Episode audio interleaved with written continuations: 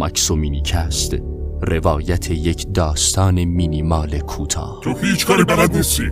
تو هیچی بلد نیستی. تو هیچی نمیشی. هیچی هیچی هیچی. آخیم از خود می‌پرسید. پس این هیچ که آنها در موردش صحبت می کنند و ظاهرا وحشت زیادی از آن دارند کجاست؟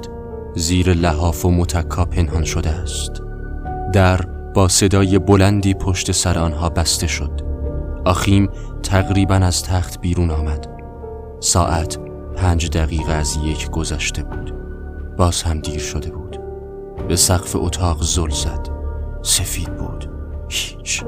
یک ورق کاغذ نانوشته یک تابلوی کشیده نشده یک آهنگ خاموش یک کلمه بر زبان نیامده و یک زندگی زیسته نشده.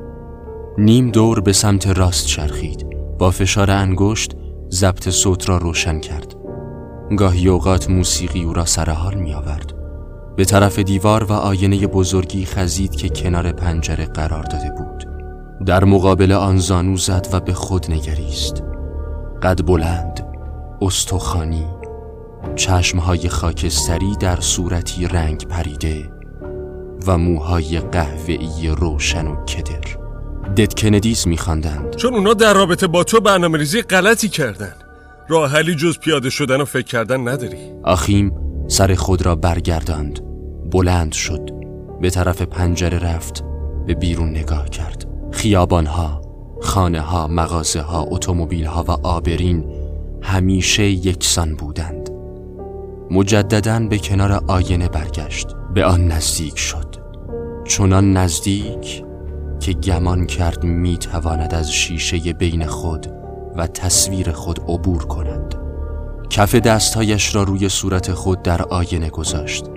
انگشتانش را به آرامی روی گونه ها چشم ها پیشانی و شقیقه ها کشید. نوازش کرد و چیزی جز صافی و سرما حس نکرد. به خاطر آورد در جعبه چوبی که وسایل خود را در آن نگه می داشت باید هنوز لوازم آرایش وجود داشته باشد. دست زیر تخت برد. در وسایل داخل جعبه جستجو کرد و یک جعبه پلاستیکی بیرون کشید که چند تویوب له شده در آن به چشم می‌خورد. هنوز کمی از رنگ مشکی باقی بود.